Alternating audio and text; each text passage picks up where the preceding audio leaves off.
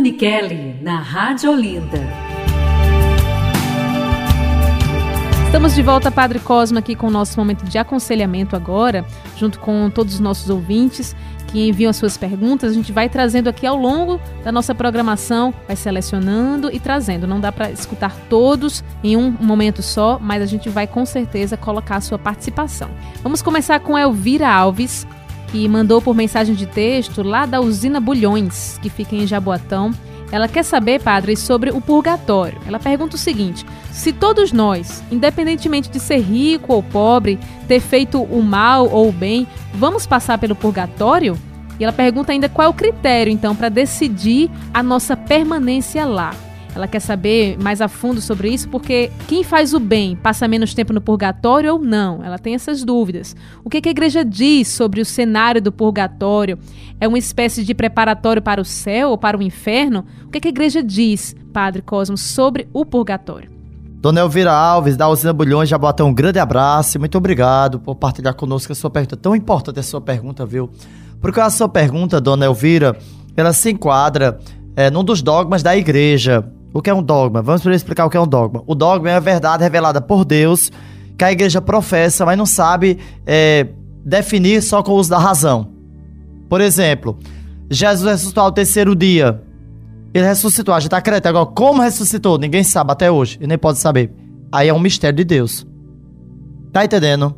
Então, o que é um dogma? O dogma, muita gente pensa que o dogma é uma norma da igreja. Não, o dogma é uma verdade de, revelada de Deus à igreja ao, no, primeiro vai no censo. Primeiro a igreja vai ao coração dos fiéis, é pelo censo dos fiéis. Por exemplo, sobre a, a, o dogma da virgindade perpétua de Maria. A igreja, para professar como dogma, como verdade e fé revelada por Deus, demorou mais de 300 anos. Mas os fiéis já acreditavam e já diziam que a Santíssima, que Nossa Senhora era virgem antes, durante e depois do parto. Antes, durante e depois do parto. Como ela é virgem? Não se explica. Como Deus fez isso? Não se sabe. Então, o que é o dogma? É verdade de fé revelada por Deus que a gente professa, mas a gente não sabe explicar com palavras humanas, porque é algo que transcende, ou seja, que vai além da nossa razão humana. A gente não sabe explicar só com palavras. É, não sabe. Como os dois, dois são quatro, não sabe. É, então, chama-se dogma. Então, o que é o purgatório? A igreja diz que, na sua doutrina, pela doutrina, que a gente, após a morte, a gente segue o juízo é, particular, vai ver Deus face a face, e depois a gente vai passar para ou purgatório, ou céu ou inferno. O purgatório é um processo de purificação, não é vai ser um lugar que vai ficar queimando no fogo. Antigamente se acreditava que era na Idade Média, por exemplo, tem muitas imagens que temos hoje de Nosso Senhor do Carmo, por exemplo, com aquele anjinho e as almas assim, é uma imagem da, do período da Idade Média. Do, de, também de 1800 onde se acreditava que existia um fogo que queimava. Mas qual é o fogo? É o fogo do pecado, que quando Deus tira a gente do fogo do pecado, a gente é liberta. Nossa Senhora ajuda a gente a sair do fogo do pecado. O fogo do ódio. É, também. Mas também tem o fogo de Deus, é o fogo da beleza, é o fogo da felicidade. É, que é esse coração que dá vida à alma, que motiva você fazer o bem, né? Então, o purgatório é um processo que todo mundo vai passar, o rico ou o pobre, porque é um, um ato de purificação, né? Para purgatório vem do, do grego, quer dizer purgar, quer dizer tirar o pus. Tirar que está inflamado, aquilo que não presta. Então, é a maneira, por exemplo, quando a gente vomita, o que é o vômito? É alguma coisa que nosso organismo está querendo se limpar, ele está limpando, está jogando fora o que não presta. Por exemplo, quando eu fico nervoso, eu mesmo eu vomito. Ou me dá dor de barriga, é a maneira do organismo expulsar o minha, minha inquietude, meu nervosismo. Ou quando tá uma infecção, alguma coisa no intestino, tudo dá isso. Então, o que é o purgatório? É um ato de amor de Deus para conosco que é contínuo, que não só acontece depois da morte, não. Quando a gente tiver vida, já está acontecendo o purgatório. Quando a gente reza bem, que abre a boca, abre a boca, aquilo é um purgatório, está se limpando da energia negativa do mal. É uma libertação interior. Entendeu? Então o purgatório não só vai acontecer quando a gente morrer, não. Quando morrer, continua até o ciclo terminar, porque a gente tem a vida é por ciclos. Tem a, a infância, tem a juventude, tem a velhice, são ciclos. Entendeu? Muito bom, a gente sempre está cada vez mais informado aqui sobre a nossa fé.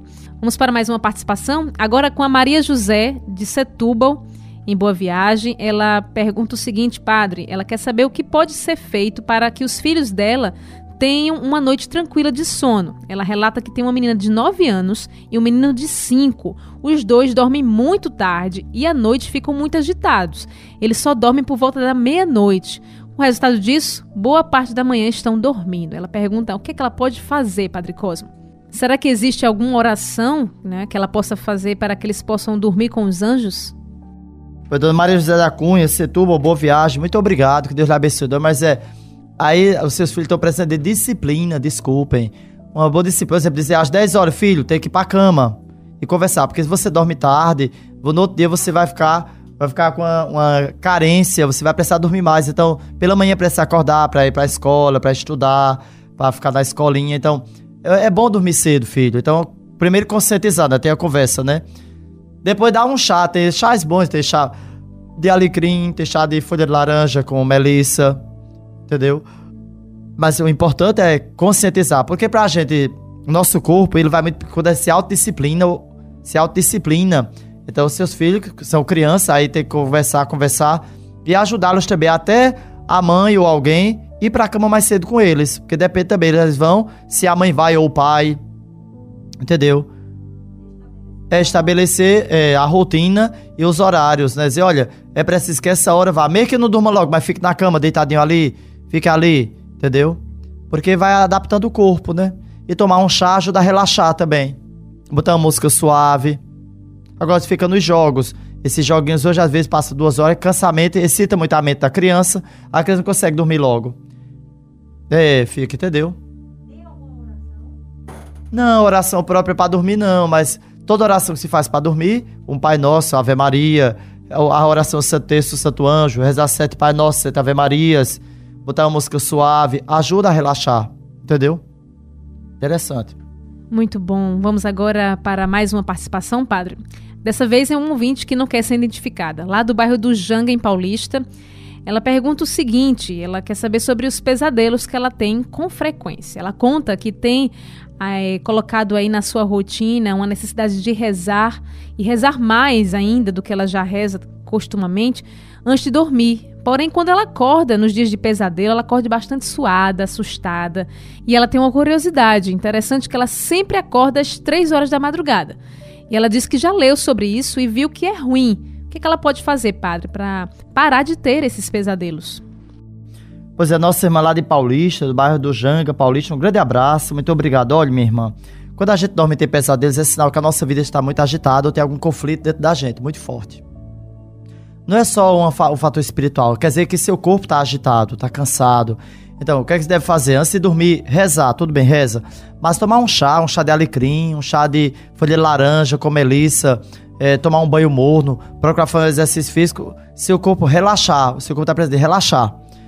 Entendeu? Agora, acordar às três da madrugada é ruim? Não. Toda hora é hora dada por Deus. Agora, se você não se sente bem, reza.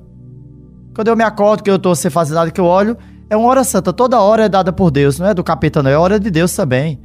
Então reza, aproveita para fazer a leitura ali e depois voltar a dormir de novo. Quando eu acordo esse horário, eu tomo um banho, eu relaxo um pouquinho, meia hora eu volto pra cama de novo e consigo dormir. E porque às vezes o nosso corpo ele tem um, um período que ele tá, ele já, digamos, ele tá satisfeito de sono, então ele não precisa mais. O corpo da pessoa precisa de, de 8 horas, 9 horas de sono. Pois você vai, quanto mais a gente envelhece, mais vai diminuindo a necessidade do sono.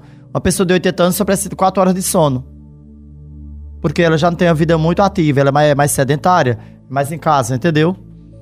Para dizer que a gente, à medida que se a gente tem um ritmo muito pesado, Aí o nosso corpo ele fica ou cansado demais ou ele precisa de um relaxamento.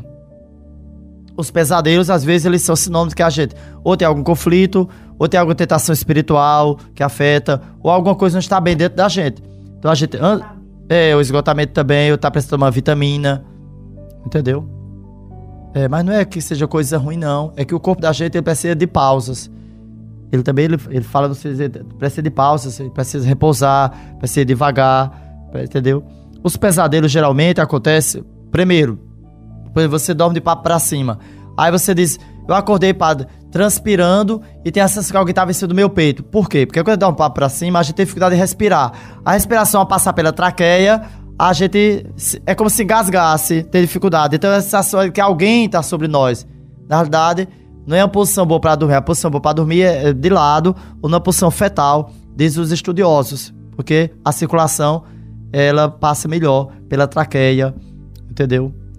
Mas vamos orar e é importante, viu, minha irmã? Um grande abraço, muito obrigado. Que Deus abençoe a minha irmã lá do bairro do Janga Paulista. Que Deus abençoe. Eu vou orar para Deus curar dos pesadelos, tá certo? Um grande abraço. E acordar suada é sinônimo de que seu corpo estava cansado. O transpirar dormindo é muito bom. É um sinal de energia, de, de liberação de energias, entendeu? Ou que a pessoa não usa ventilador, não usa ar-condicionado. E ali o ambiente é muito fechado também. Também tem isso também, entendeu? Pode ser isso também. Não é, é o próprio corpo que está dando um sinal de vitalidade, de energia. Isso é muito bom também. Um grande abraço, muito obrigado, minha irmã, lá do bairro do Janga Paulista. Muito bom aqui esse nosso momento de aconselhamento. Você pode participar sempre aqui no nosso programa, enviando o seu questionamento, as suas dúvidas, 3444-7979, pelo nosso WhatsApp. E a gente, ao longo dos programas aqui, vamos colocando também e o Padre Cosmo responde pra gente.